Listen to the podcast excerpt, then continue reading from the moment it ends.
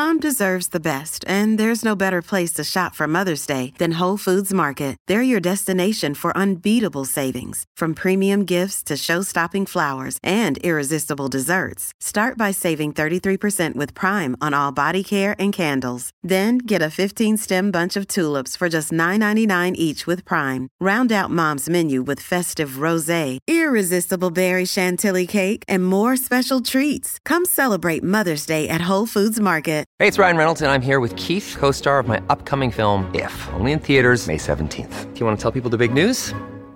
All right, I'll do it. Sign up now and you'll get unlimited for $15 a month and six months of Paramount Plus Essential Plan on us. Mintmobile.com slash switch. Upfront payment of $45 equivalent to $15 per month. Unlimited over 40 gigabytes per month. Face lower speeds. Videos at 480p. Active Mint customers by 531.24 get six months of Paramount Plus Essential Plan. Auto renews after six months. Offer ends May 31st, 2024. Separate Paramount Plus registration required. Terms and conditions apply if rated PG. Hello, everybody. This is Marshall Poe. I'm the editor of the New Books Network. NBN listeners like to read books and buy them. So we thought we'd tell you that right now, our friends at Princeton University Press are having a remarkable site wide sale. You can get 50% off books, including ebooks and audiobooks, with the code 50, F I F T Y, at checkout until May 31. You can save some real money on Princeton University Press books. I encourage you to go there and check it out.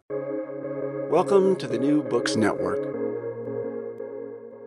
Welcome to New Books in Sociology, a podcast channel of the New Books Network. I'm your host, Blyss Cleveland, and today I'm going to be in conversation with Dr. Kris Marsh.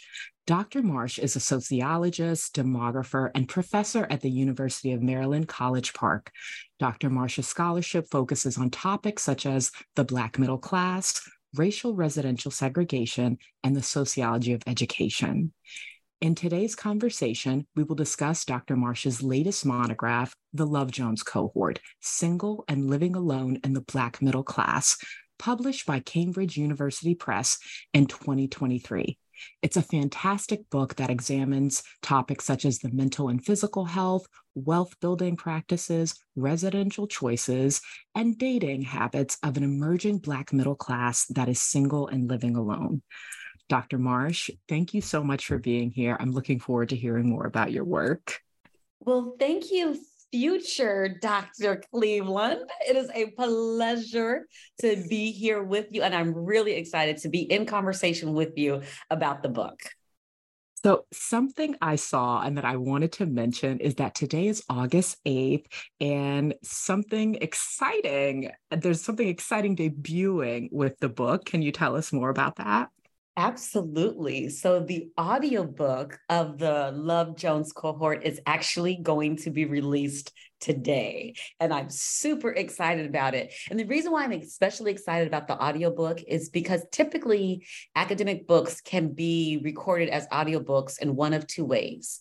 Either the publisher, which is Cambridge, can reach out to audio producers and ask them to produce the book, or if produce audio producers think the book has a lot of potential, they'll reach out to publishers and ask the publisher if they can produce the book. The, the listeners want to guess how my book went?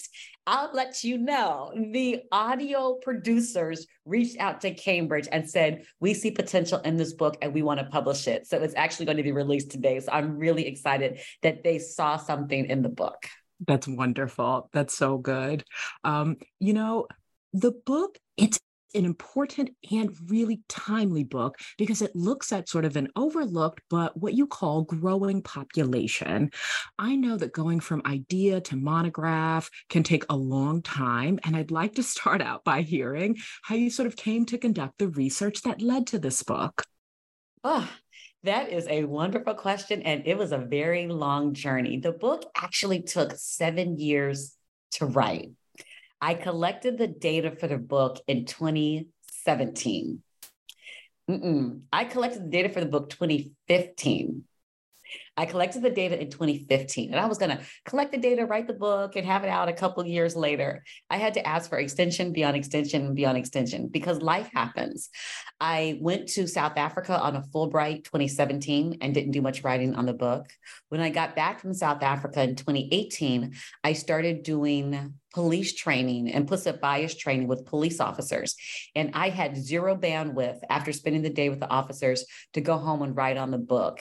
But eventually I was able to hobble together a first draft of the book.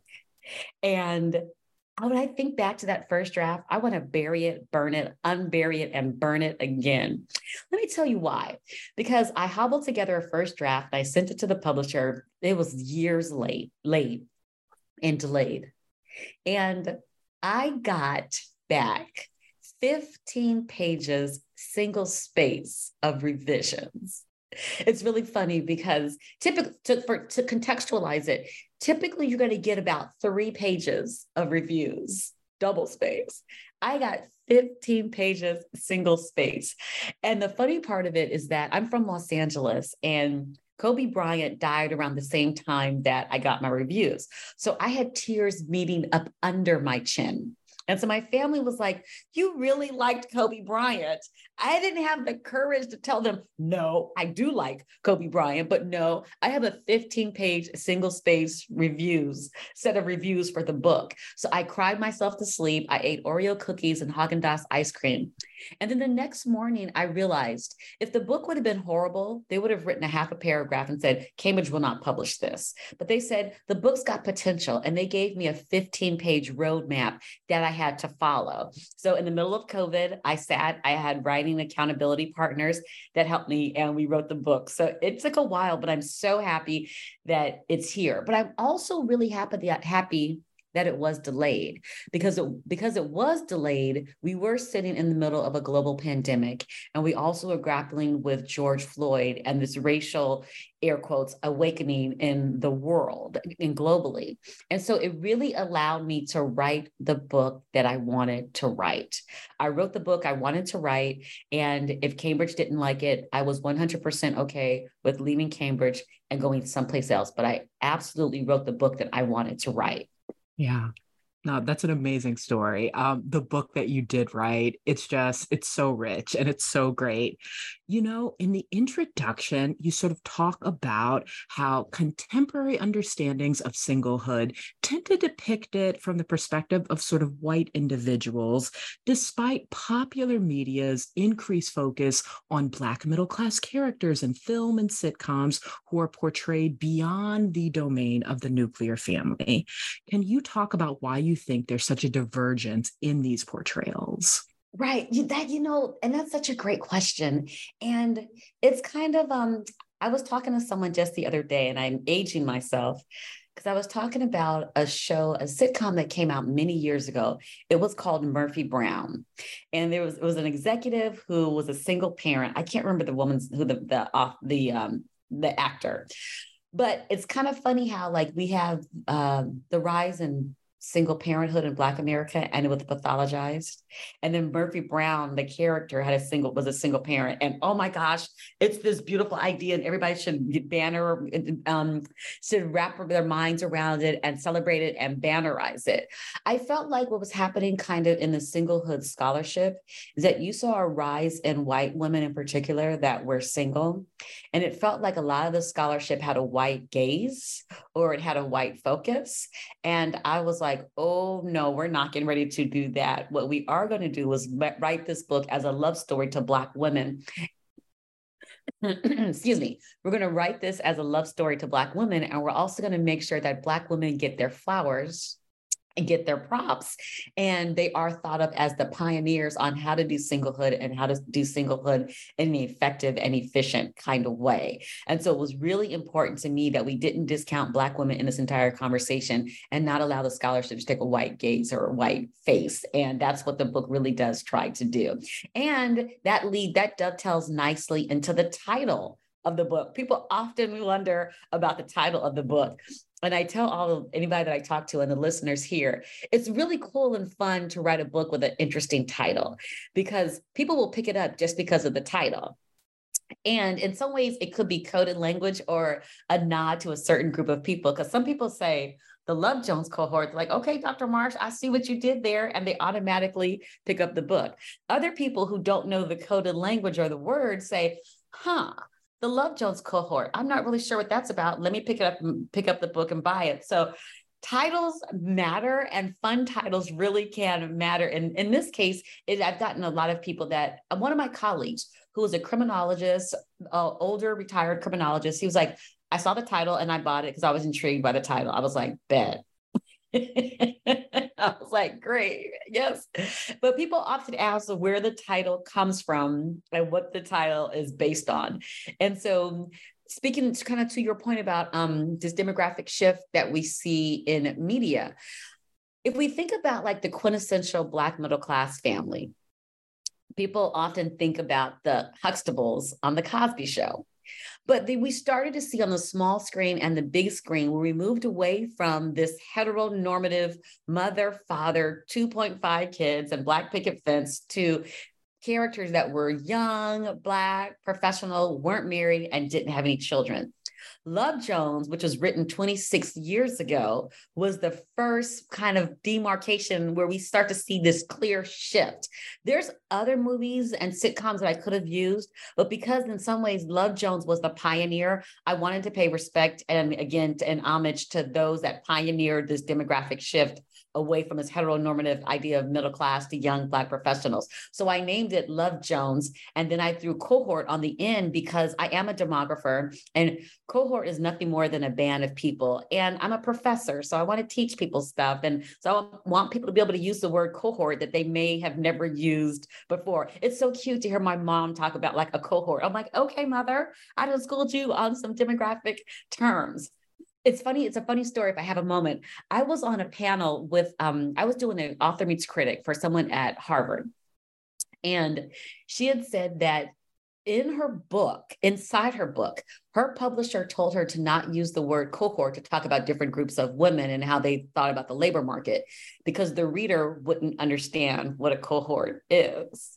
And i was like and this was in the book and so when it was my turn to talk about her book, I said, wow, that's really interesting because I put it in the entire title of my book. Because if people don't know about it, by the time they finish reading the book, they will know what a cohort is. So I really wanted to make it a kind of educational moment as well. So when I was at the University of North Carolina, Chapel Hill, my mentor, Sandy Darity, really helped me to kind of think about the term the Love Jones cohort. And it's kind of stuck ever since.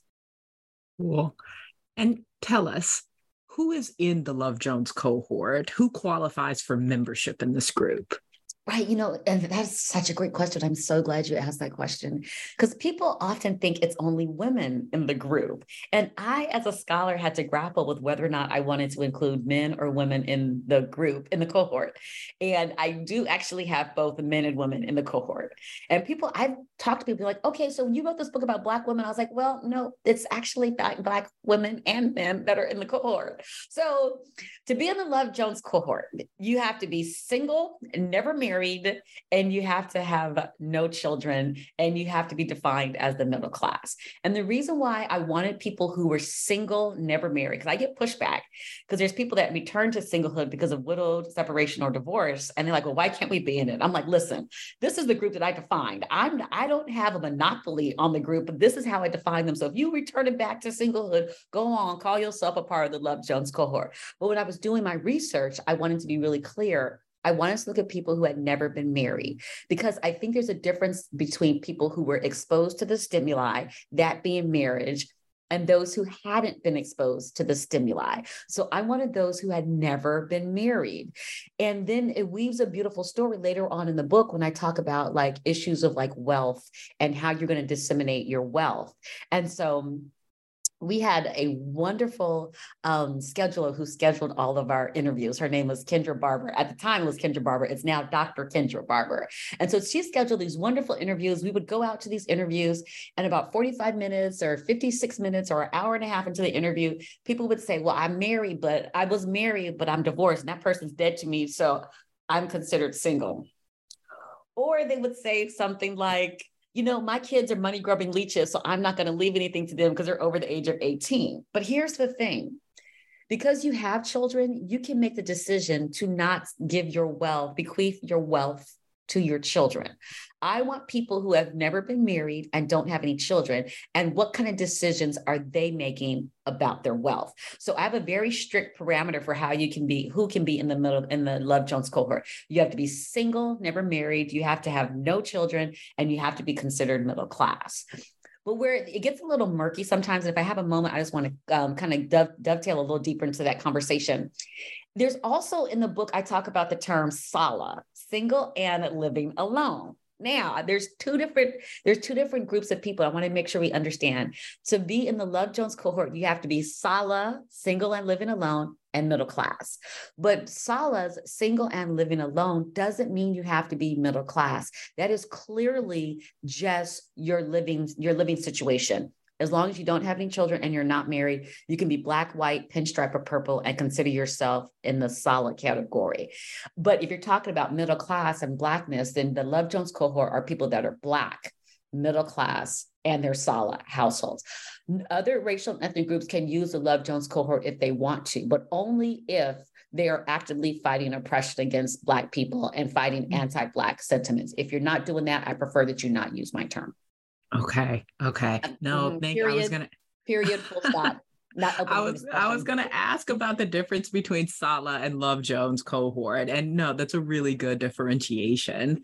Something else that I notice is that owning assets appears to be a central sort of characteristic of those in the Love Jones cohort. Can you tell me why that is? Right. That's a really great question. So the first part of my academic career, I looked at the Love Jones cohort from a quantitative perspective.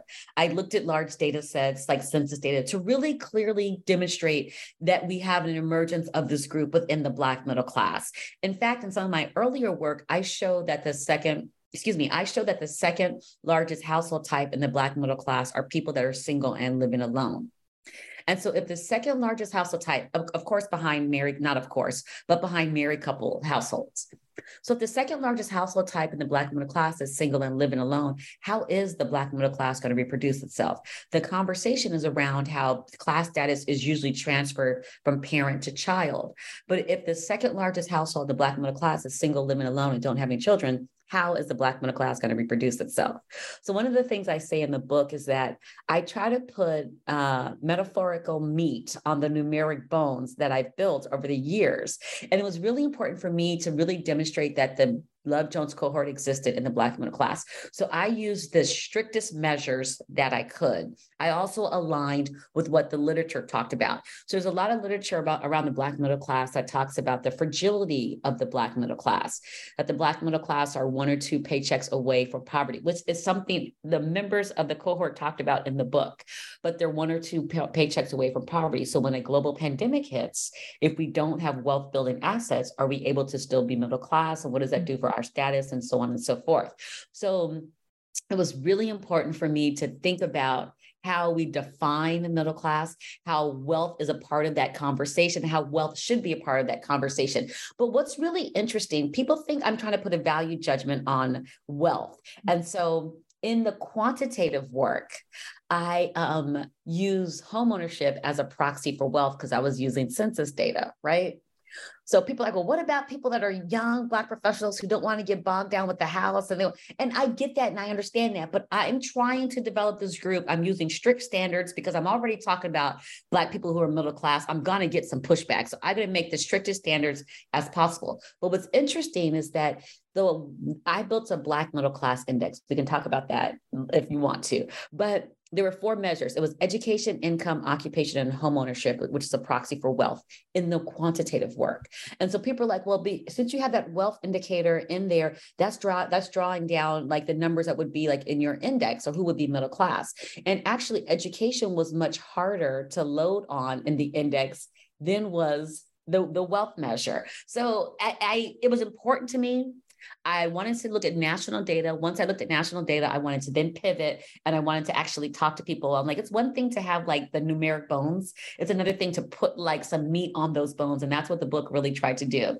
And I remember one time I had done uh, like a pod, I had done a vlog, I think it was for CNN. And they asked me to they asked me to do the vlog and i said okay under one condition i don't want to read my comments and so they're like okay so the blog actually blew the vlog blew up and so like oh dr marsh we got so many hits would you please please please respond to some of your comments i was like mm-mm, mm-mm. your girl don't read the comments no stop mm-mm, don't do it uh-uh. So they said, well, we're going to pull out some of the comments and then we're going to send them to you. We'll send some of the good ones for you to respond to. So I was like, these are the good ones. So one of the comments, one guy said, uh, I, I, think he identified as a male. He said, um, Dr. Marsh probably just went to a hair salon and talked to some of her friends about this Love Jones cohort. And I'm like, no, I actually have national representative data I've crunched numbers. I built regression analyses. I did synthetic cohort analysis to talk about this group.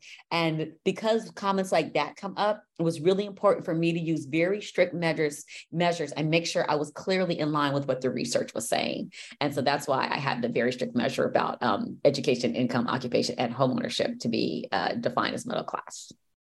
And then another question about membership in the cohort never having been exposed to marriage is sort of another sort of analytical decision you made. Can you talk to us more about that qualification? Oh, yeah, absolutely. So, again, I think that there's a difference between people that have been married and are returning to singlehood and those that have never been married. In fact, I appreciate later on in the book, one of the chapters, I can't remember now, I drew from some of my colleagues' work, Elyakim Kislev, who wrote a book called Happy Singlehood.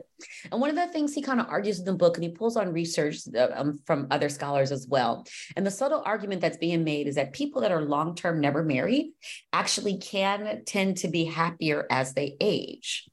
Part of the reason why they tend to or can possibly be happier as they age is because they build networks. So they have friends that they can go to church with, they can go golfing with, they can use profanity with, because your girl like a little bit of profanity every now and again. And so they build a network. So as they age, they have different people to do different things with.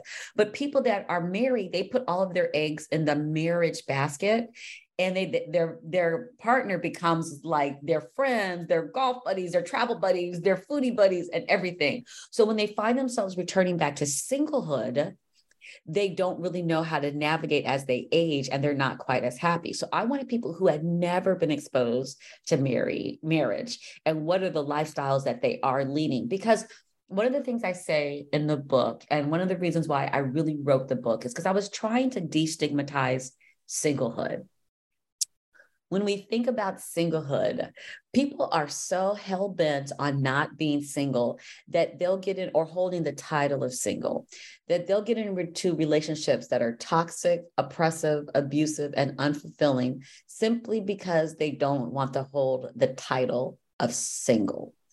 And so I'm trying to destigmatize singlehood and I want people to stand confidently in their singleness because until you do that, I think the other stuff may not, it may not even come and it may not happen, but you'll make different decisions when you stand confidently in your singleness. But to stand confidently in your singleness, I think we also have to have a conversation about the lifestyle of singles.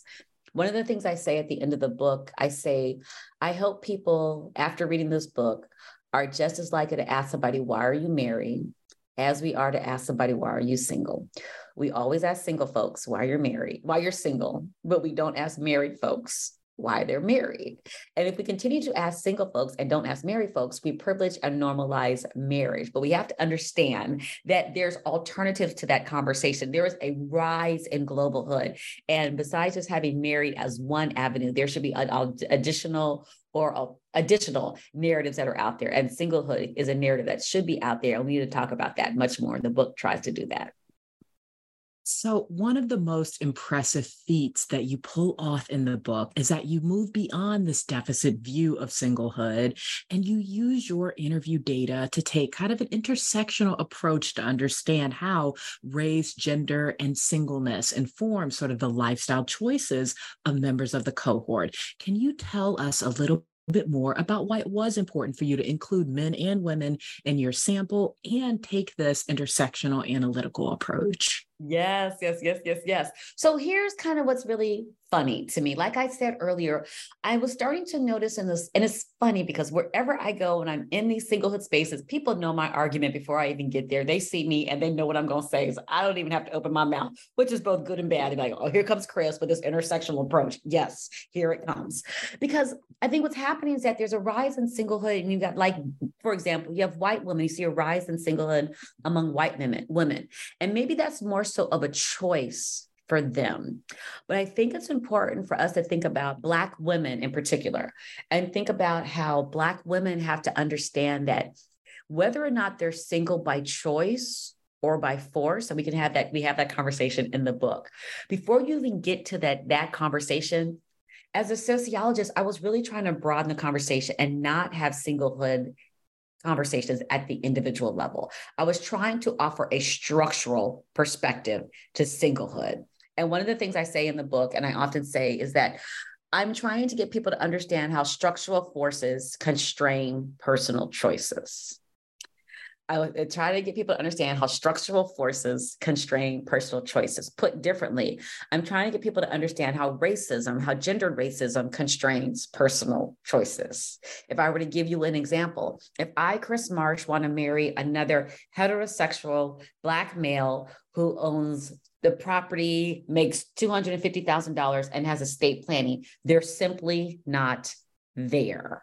So whether or not I'm single by choice or by force now on this side of the equation, we have to understand like there's a structural component that has limited my choices to begin with. And people don't always want to have that conversation. They always want to say, oh, why aren't black women getting married? I was like, that's not an individual. We're not having this individual conversation. We're going to lace, overlay some structure on this. And in that, you know, we have to think about intersectionality. Think about how these oppressive identities in tandem work together to think about how some people are single and some people aren't single. And one of the things I was afraid, air quotes, about when I wrote the book, I thought people were going to indict me because we think about intersectionality, how these multiple identities are, in, we can't we can't look at them in individual silos but together so for example i am a, i'm I'm a Black woman. I'm not Black and a woman. I'm a Black woman. And you have to understand me from that perspective. Because to understand racism, you ignore the sexism that I have to go through. To look at sexism, you ignore the racism I have to go to. So you have to understand these identities in tandem or together. So Patricia Hill Collins, who, who writes about intersectionality, talks about the matrix of domination. So these oppressive identities, identities, identities that she talks about are race, class, and gender. So I, in the book, said that we need to expand the matrix of domination and it should be race, class, gender, and singleism. And I thought people were going to push back on me. Now, here's hear me when I say, I am not saying that singleism is as oppressive as racism, but what I am suggesting is that being single, everything move, everything these social institutions are to um, cater towards us being partnered and being married. And so singleism permeates every social institution just like racism does. And people are like, yeah, I'm with you. I'm with you, Dr. Marsh. So I don't get pushback here. But where I do get pushback, and later on in the book, I talk about how we need to redefine the way in which we think of family. So, family is often defined by the Census Bureau, someone that you're related to by blood, marriage, or adoption. So, I, Kris Marsh, would not show up in the census data as a family. I would show up as a household. And I think it is highly insidious that I can't be considered a family. Because if you buy my argument that structural forces constrain personal choices, structural forces constrain my personal choices, and then you don't allow me to be defined as a family, which there's benefits to being defined as a family, highly problematic for me. Three benefits that I think I want to leave, I want to leave with the readers to think about. One's benign one's much, much more egregious. So I think about like my cell phone plan. I want to get the family rate on my one cell phone plan. I want to pay less for my one cell phone plan. There's only one, I want to pay less. A more slightly more egregious example is um uh double occupancy versus single occupancy. I just got back from my, I just turned 50 last week and I went to Mauritius, an island off of the east southern coast of Africa, and stayed at the Four Seasons. I lived my very best life. But single occupancy is more expensive than double occupancy. Structural forces have constrained my personal choices, and then you're going to openly discriminate against me, make me pay more as a single occupant. The one that everybody will shake their heads up and down as they're listening to this podcast is the tax structure. There is a singlehood penalty built into the tax structure. Dorothy Brown wrote a beautiful book. She's out of the law field of law, school of law. She wrote a beautiful book called The Whiteness of Wealth. And one of the things she argues in her book is that we all need to file our taxes as single. If we can't all file our taxes as single, I want to file as the Marsh family and I want to get my discount as the Marsh family. So people push back, they're like, oh, you can't redefine family. And at the end of the day, I'm not necessarily redefining family, but certain household types should not be advantaged because they're in certain kind of household types, and others are disadvantaged, especially if structural forces have constrained personal choices. And so you have to have an intersectional approach to think about singlehood. People see me coming, they know that's going to be my argument, and I'm excited to have that argument every single time of every single time I go somewhere, and I'm going to continue to have the argument.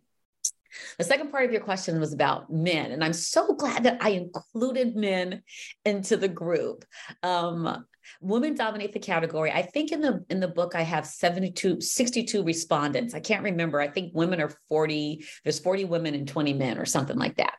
And I'm glad that I did include men because there were some subtle nuances that were picked up in the book around gender. And I'm so happy that I included them. Two that I think could stand out to me one is that the Black women in the cohort that I interviewed, they, um, friends played a central role.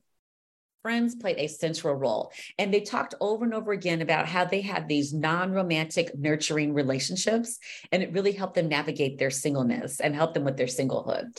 The men didn't really talk about those non romantic nurturing relationships. In fact, they talked about how, like, if they did have these non romantic nurturing relationships with other men, they may be thought of as gay or they may be thought of as soft. So I hope after reading the book, we can normalize non romantic nurturing relationships for both, both groups at the end of the day. And then the other thing that was really interesting is that a lot of a lot of the women and some of the women in the cohort wanted to be married, but they were not willing to settle. They were not going to settle. And so they were hopeful that they got married one day. And for the men, it was just a matter of time before they did get married. And I swear to you, Blyss, as a scholar, I struggle with that. And I still do. I was like, what does that actually mean? Does that mean that they're just going to pick the lesser of two evils or whoever's just around they're going to decide to be with? I was like, and what does that mean for the woman who knows that they're they're just picking them because they want to be they, they're deciding they want to be partnered versus the woman that's like, no, it's got to make sense. I'm not settling. It's got to be a really great, positive, healthy, um, nurturing relationship. So had I not included men in the conversation, those two nuances, gender nuances, wouldn't have come up. So I'm so happy that I did didn't include them in the conversation. And I promise I'm gonna keep my answer shorter. no, no, no. It's uh, it's great hearing you talk about these findings, and you're often anticipating the questions that I have. So I keep scrolling along in my interview guide. building on sort of some of the gender differences that you saw in your interview participants, another thing that I wanted to ask about was sort of how gender and race came together in terms of how individuals navigated where to live, sort of neighborhood choice. Oh, yeah. So, you know, some of my work has been on, some of my earlier work was on residential segregation patterns. And I'm just fascinated on where people live and why they live where they live.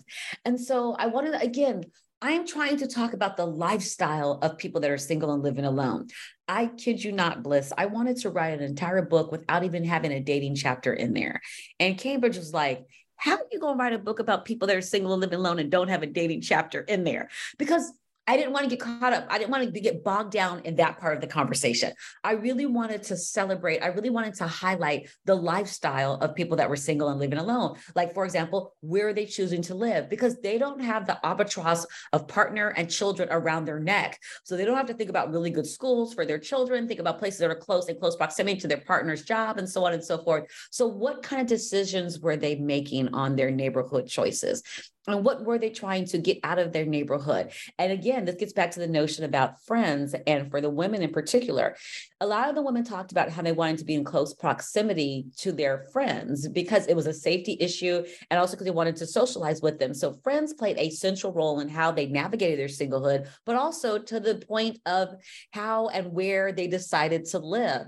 And so i think it's really important that we just think about this kind of stuff. It can't just always be why aren't black women getting married but they're buying houses, they live in a certain kind of neighborhoods. And let's talk about that part. So that's what the book is really trying to kind of do. And it's so funny. One of the men in the response, one of the respondents in the book, um, he was a single black man. He lived, I think, on a cul-de-sac. And he was like, you know, I always try to speak to the neighbors and stuff because at the end of the day, I'm not married, I don't have any children, and they think I'm that freak, I'm that weirdo at the end of the block. So he's always tries to be really friendly with his neighbors, but not too friendly, but just so that they don't think he's some kind of weirdo. And I think again, we need to destigmatize singlehood, which leads to a wonderful conversation that happens in the book. And I even say to the listeners or to the readers and to the listeners, hey, figure it out on your own because I can't figure it out. I think I said something to that vein in the book because we talked about like who's more, we asked about who was more stigmatized, younger folks or older folks, men or women.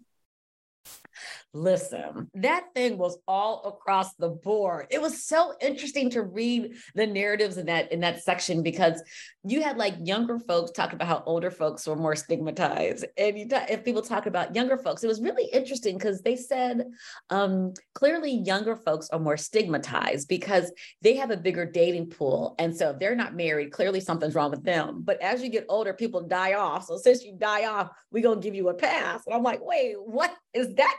Works. And then they talked about how women are more stigmatized than men because if you're a single woman, if I can use profanity, I think they even kind of use that like you're an angry black bitch or you're a ball buster and you know no one wants to be bothered with you. But if you're an older black man, you're not married, not married, don't, aren't married, don't have any children, clearly you're down on the down low, you're in the closet and you're gay. So here's where I had to finally settle. I was like, I don't know. I can't say if it's younger folks that are more stigmatized or older folks that are more stigmatized, or if it's men or women. But he, I'm just using that binary because that's what we used in the in the um in the book. But what I can say, the common denominator is that there is a stigma associated with being single. And this book is really trying to push back hard against that. And people that I've talked to over the months that has come out, because it came out in February, they're like, Dr. Marsh, thank you for writing this book because you really have, you've offered a, narr- a different narrative and, or an additional narrative. And you almost like started a movement about, you know, really celebrating our singleness. And I was like, I will absolutely take the movement. Yes, I am here for it. so, yeah. No, I found the the variation in responses to that question. Like, so who do you think is most uh, stigmatized for being single? Everybody, that person, this person, that person, everybody. Like, right. And at some point, my editor, and for the record, I have three different editors that helped me with the book. Two things I want to say for the listeners. One thing that I want to say, and I'm telling everybody, because I had so many friends that wrote academic books, and nobody told me this or maybe I just didn't read my contract because I was so excited to get a contract. I was I didn't care. But Cambridge gets 90% of each book that I sell, 90%. I get 10%. I am astonished. I saw it in my contract. I didn't read it in my contract. I was so happy to have a contract. I didn't care. But I want to go on record so everybody knows I said it first. When you write a academic book, the publisher is going to get the vast majority of the proceeds on every book. They get 90 percent. You can email me and tell me thank you when you get your first royalties check. Be like, what just happened? The other thing is that people, I off when I first started graduate school, um, I thought people just sat down and wrote these beautiful articles and beautiful books. I have three editors that have helped me with my book. I have a content editor, I have a line editor, I have like just an editor, uh, my therapist, who I also consider to be my editor as well.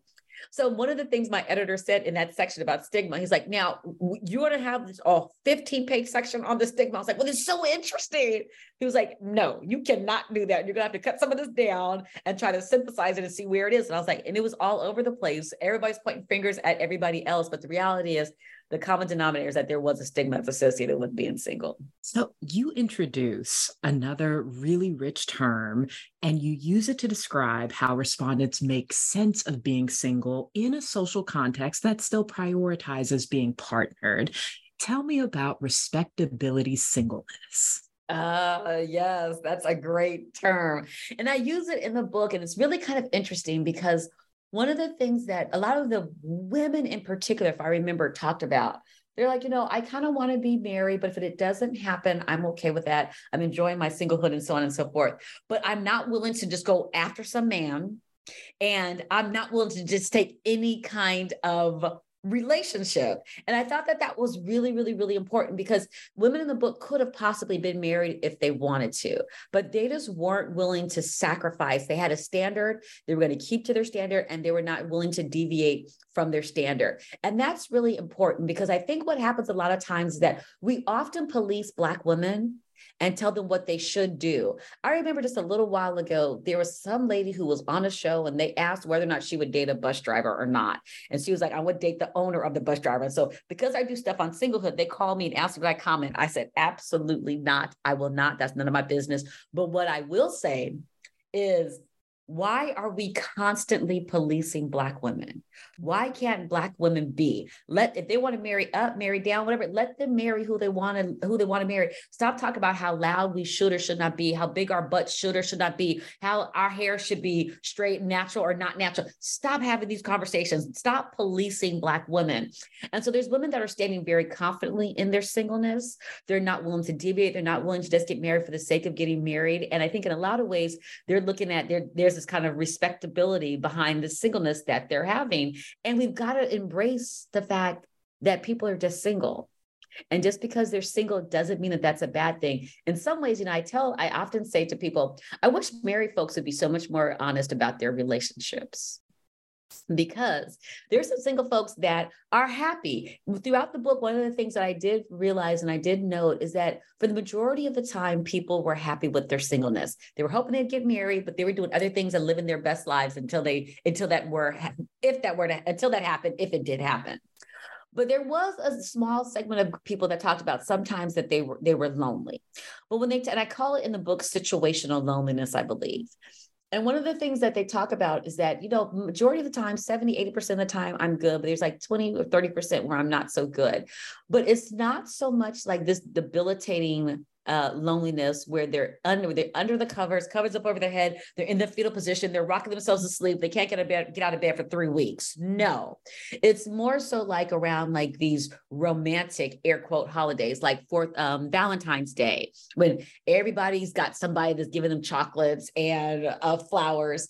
Or it's um, maybe New Year's Eve where everybody has somebody to kiss but they you know they again they have their friends. Their friends help them get through that little crunchy situational loneliness and they get themselves back on track. But people their assumption is people are single they're lonely they're depressed they're not happy. I was like how about you talk to married folks and see how they feeling? Because these single folks are doing the doggone thing and they are okay with it. But i want to do be i do want to be balanced. That that's majority of the story but there is a another um part of the story where there tends to be a little tends to be a little bit of loneliness, but it really is just situational. It's very short in term, it's very mild, and they're able to get back on track and they move forward.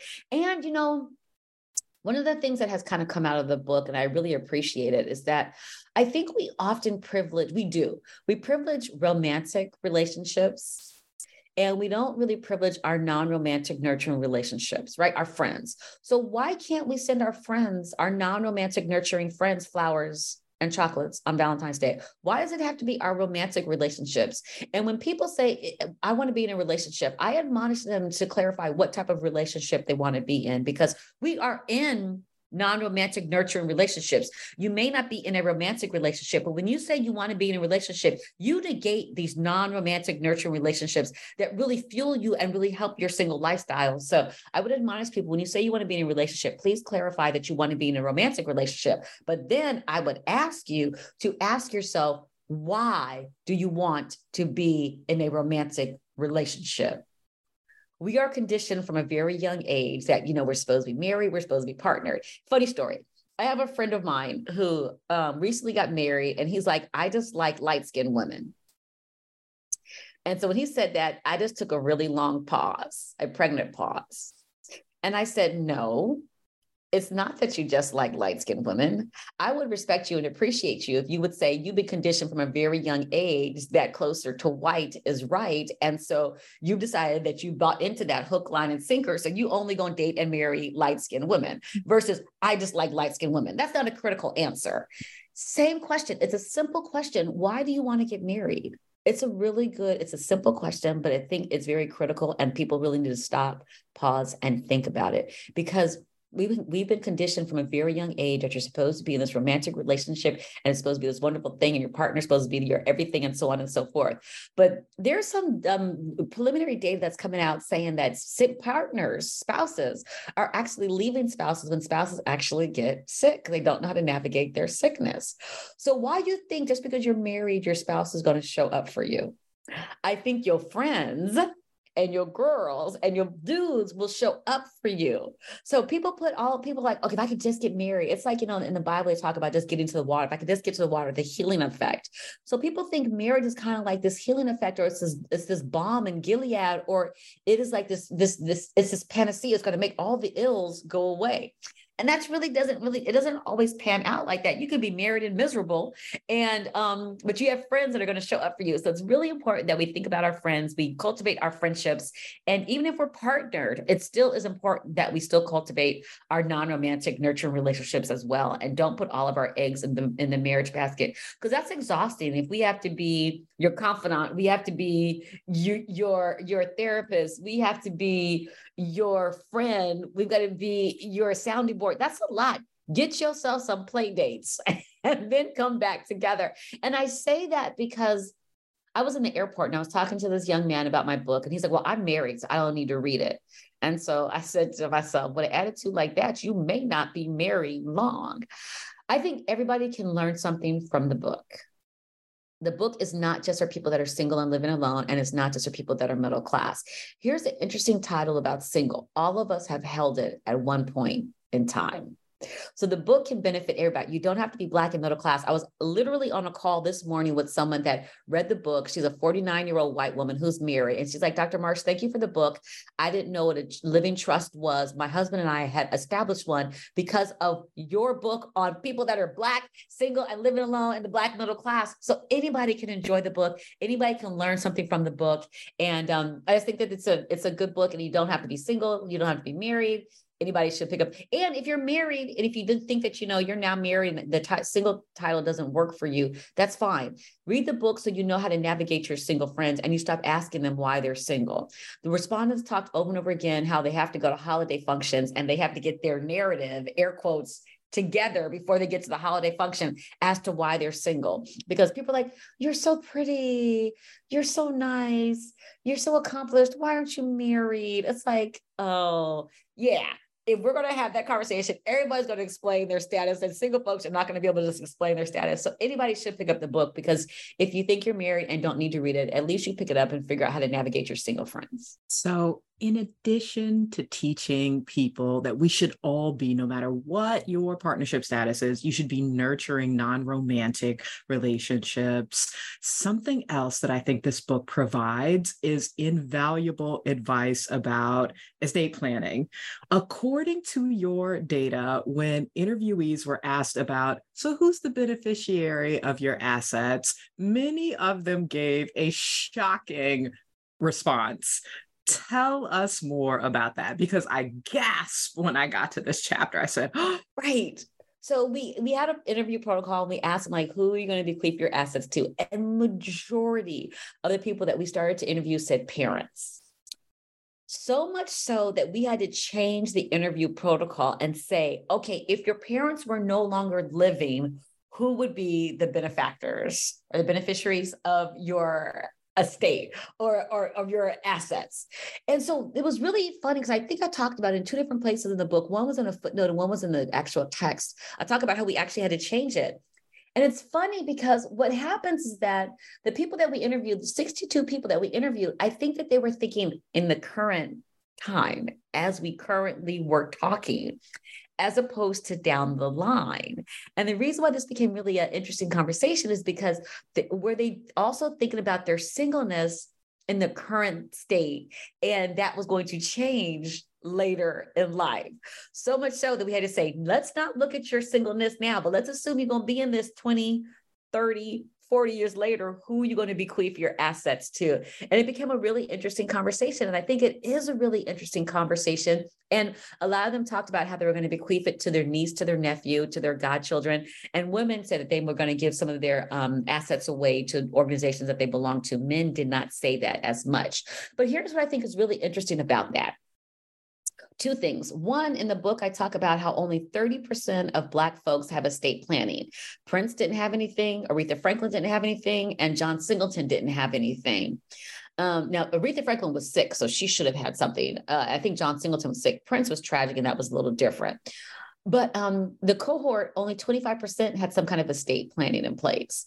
And I am of the mindset I don't care how little you have or how much you have, especially if you're single and living alone no matter how much it is or is not, make sure you know exactly where your assets are going to go to and do not let the court and let it sit in probate. Make sure you know. If it's something changes later on and you get married and you and your partner decide what you want to do with it, yes. But now at this point, you need to take care of that and put that in place. At the, the white woman told me that, and at least four black friends have said, all right, Kris, I went and talked to an estate planner. One guy was like, I just, he sent me the, sent me his little portfolio. He was like, I just finished it. Thank you, thank you, thank you, thank you, thank you. So I'm really happy that people are really thinking about that and using this book in very practical terms and doing estate planning because of the conversation that we're actually having in the book. But what also, what I also think is really interesting is I've talked to people outside of the, of academia about the book, and I've talked to some estate planning companies and they're like, well, how do we tap into this market? And I'm like, I'm all for you tapping into this market, but not in an exploitive kind of way. If we look at some of the commercials, I appreciate the commercials. There's they're they've evolved. You see same-sex couples, you see interracial couples, you'll even see like single parents, but you've yet to single single person in these commercials for estate planning. And because, especially because you are single, we really need to think about estate planning. So that's one of the practical um, applications the book has, and people have really have rallied around that. And there's a little tick uptick in estate planning because of people reading the book. Or I want to I want to believe there's an uptick in estate planning because people have read the book ultimately you write that the love jones cohort they demonstrate sort of efficient singlehood. I love this phrase so much, and it's one that I've heard you use in other interviews and other writings. Can you tell us more about sort of what efficient singlehood is and why it's important to spotlight it? Right. So I think what's really important, it kind of gets back to the conversation I was having earlier about how Black women have shown the world how to do singlehood, whether or not it's by choice or it's by force. Black women have adapted. It's an adaptation, and they have learned how to do singlehood. They have friends that are helping them through their singlehood, and they're learning. And it's a, it's just a way they they doing it efficiently and effectively. And we need to bannerize them. We need to give them their roses, their flowers, and all of this kind of stuff, and make sure that we don't allow singlehood to take on a white gaze because Black women have been doing this for years and they are showing everybody else the way. And that's one of the things that was really, really, really important to me. And again, it doesn't matter if it was by choice or by force. There is an adaptation that happened, and they're doing it, and they're doing it, and they're doing it well. And so much so that now singlehood is on the rise. There was something in the census that that said, I think, forty-eight percent of the of pop, the U.S. population is single. I'm like, yeah, I think in a lot of ways, women are the pioneers or the trailblazers. They just show you how you can do it and do it well, and I'm I'm all, I'm all for it. Yeah. And then, is there anything that you sort of haven't been asked about this book, um, about either the process of researching it or writing it or even publicizing it that you haven't been asked, but that you'd like to talk about? So, I think there's three things that I want to kind of highlight. So, the first is that um, one of the things that I say in the beginning of the book, and also gets back to the beginning of the podcast, where I said I wrote the book that I wanted to write. In the preface or the very beginning of the book, I say that this book is a politics of citation. And what I mean by that is that it was really important for me to cite Black scholars that were talking about Black families. Um, you have scholars that don't necessarily look like me who have spent their entire careers talking about Black families and now they become the expert. And I wanted to be intentional. I wanted to be unapologetically Black in writing this book. And I wanted to cite Black scholars and young Black scholars um, who talk about Black families. That was really important to me. And I'm glad that I wrote the book that I wanted to write. It was risky because Cambridge could have very well said, Dr. Marsh, you didn't cite the canonical work on Black families, translation, white scholars are talking about Black families, so we're not going to publish it. So it really is a love letter to people that are single and living alone, but it's also a ode or a love letter to Black scholars and Black scholarships. That's one thing. Number two, um, so it's interesting how you read the book. So, um, one of the things that I say in the book, uh, one of the things I've noticed in the book, when I had to do the copy edits for the book, and the introduction in chapter one are a little different read than chapters two through 10. So as you're reading chapters uh, two, one and the introduction, as you're reading the introduction in chapter one, it is a bit theoretical. If theory is not your thing, hold on until you get to chapter two. Once you get to chapter two, it's going to be a very different read, but you have to hold on until you get to chapter two. Because the theoretical part is you have to lay out your argument and so on and so forth. If you're a theory person, you're going to love the introduction in chapter one. I was saying at the beginning of the podcast before we got on that I wrote this book for my sister. I always had my sister Kim in mind, who was not a sociologist. And I was like, I want Kim and her friends to be able to pick up the book and read this book and have a conversation around it. From chapter two to 10, you can. Chapters, uh, introduction and chapter one, ah, not so much. And then loosely, closely related to that is the third part about um, the book. So one of the things, like I said, I have an editor and I have editors for many different things and many different reasons, and I appreciate my editors. So my editor often told me that I talk, I write in a stream of consciousness. I just write clearly you could notice from me being on this call i have very long long-winded answers to very short questions. So i probably talk in a stream of consciousness too. So my editor said if you ever feel like you're going off on a tangent put things in the footnote but try to keep your footnotes to a minimum. So i have 120 footnotes in the book. so I'm not sure I took his advice completely and totally, or took her advice either completely and totally. But I think that there's some really good golden nuggets in the footnotes. Let me give you a quick example. Um, so in the earlier chapters, we talk about like the responsibility of the Black middle class to the large of the Love Jones to the larger Black middle class and what responsibility they have, because the responsibility is a huge part of the uh, literature on the Black middle class. And so a lot of the respondents brought up W.E.B. Du Bois and the notion of the talented 10th. In real layman's terms, W.E.B. Du Bois said that 10% of the Black population were going to improve the life chances of the larger Black population. He actually pushed back against his own idea later on. So I had to be sensitive to the data and had to be sensitive to what respondents said. So respondents said uh, something about W.E.B. Du Bois, so I had to include him in the book. But in a footnote, I talked about how the respondents mentioned W.E.B. Du Bois and his writing around the talented 10th. But around the same time that he was writing, there was another scholar who was writing that was talking about a groundswell. And if you improve the life chances of Black women, you'll improve the life chances of everybody. And that scholar's name was Anna Julia Cooper, one of the first Black women to get a PhD. But Anna Julia Cooper wasn't able to get a lot of her research published because she was a Black woman. The academic rumor and skedaddle is, is that W.E.B. Du Bois was one of the gatekeepers that would not allow her work to actually get published. There's an academic article that was written that talked about how um, W.E.B. Du Bois is even thought of as plagiarizing some of her work. There's a scholar in Canada, her name was Kimberly Michelle Phillips, that wrote a book about this tension between the black between Anna Julia Cooper and W.E.B. Du Bois. As a black woman, I was not, and a black scholar, I was not going to write a book about people that were single and living lo- alone and have W.E.B. Du Bois in my book without having Anna Julia Cooper in the book. So I said all that to say you got to read the footnotes because there's some really juicy stuff in the footnotes. So those are the kind of the three. Oh, one last thing and one last caveat I'd like to put out there. You know, I tend to get a lot of hate mail about the work. People think that I'm saying, oh, black women don't need a black man and blah, blah, blah, blah, blah, blah. So people will email me, tell me I'm bad for Black America and I'm not supporting Black love. And I'm like, oh, contraire, I actually am supporting Black love. But I'm saying let's be more inclusive in how we think about Black love. Married couple, heteronormative, that's fine. But how about we think about people that are in families of one being um, part of Black love?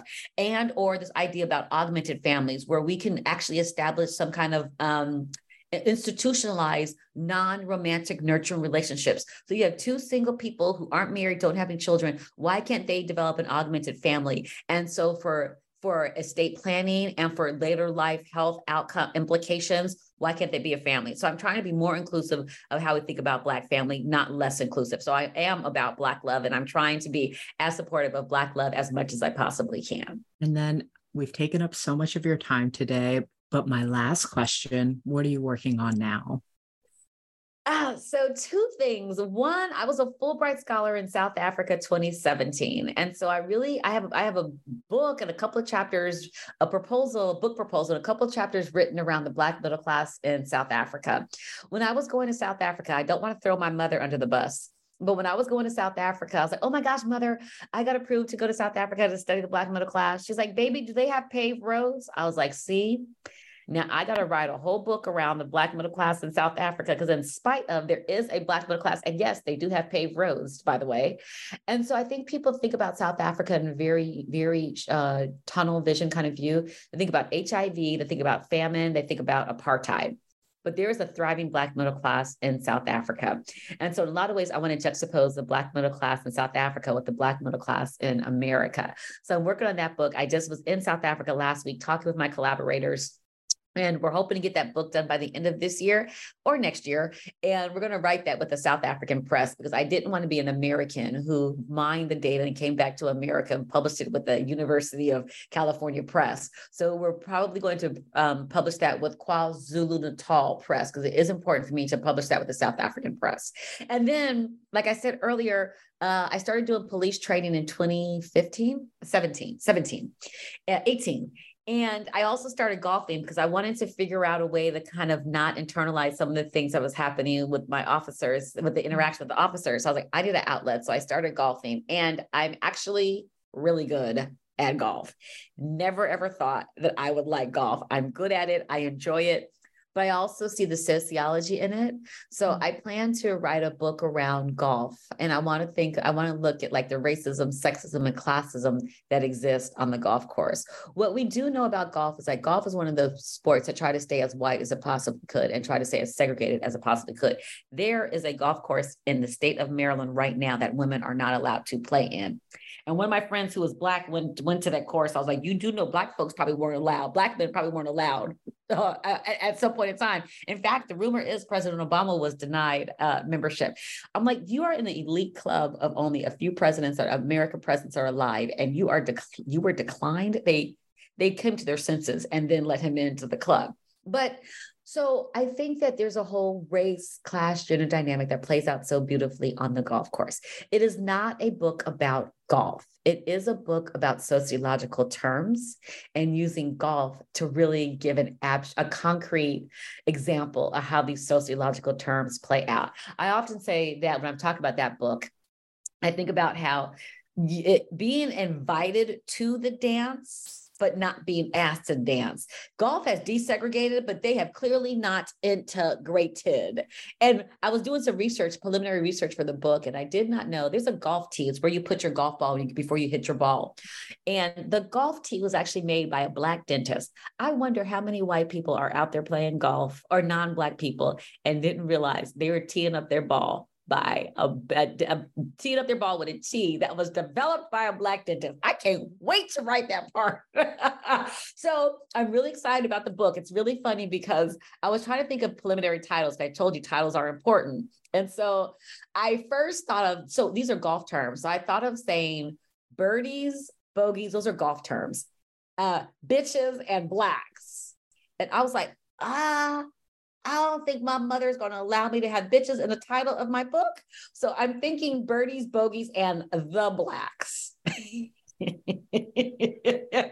Understanding racism, classism, and sexism on the golf course. But I think a, a catchy title can really get catch people's eye, eye. And so, yeah, I think uh, Birdies, Bogeys, and the Blacks is going to be the title of that book. And it's going to be a really fun, interesting book to write. People that don't know about golf will learn about golf, and people that um, want to act as if structural racism doesn't exist. I've explained it to you. I've given you clear examples. What else do you need? So it'll be another uh, telling book, and I hope people will learn something from the book.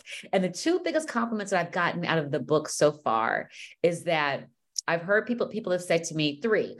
One, you're starting a movement. Two, you've allowed me to be seen for the first time and three um, i learned something so i hope that with the any book that i write those are like the three compliments that i get because i think those are high compliments and i appreciate those Dr. Marsh, thank you so much for this rich discussion. The Love Jones cohort, Single and Living Alone in the Black Middle Class. It's a fascinating read, and I encourage our listeners to obtain a copy and learn more about this topic. Thank you so much for having me.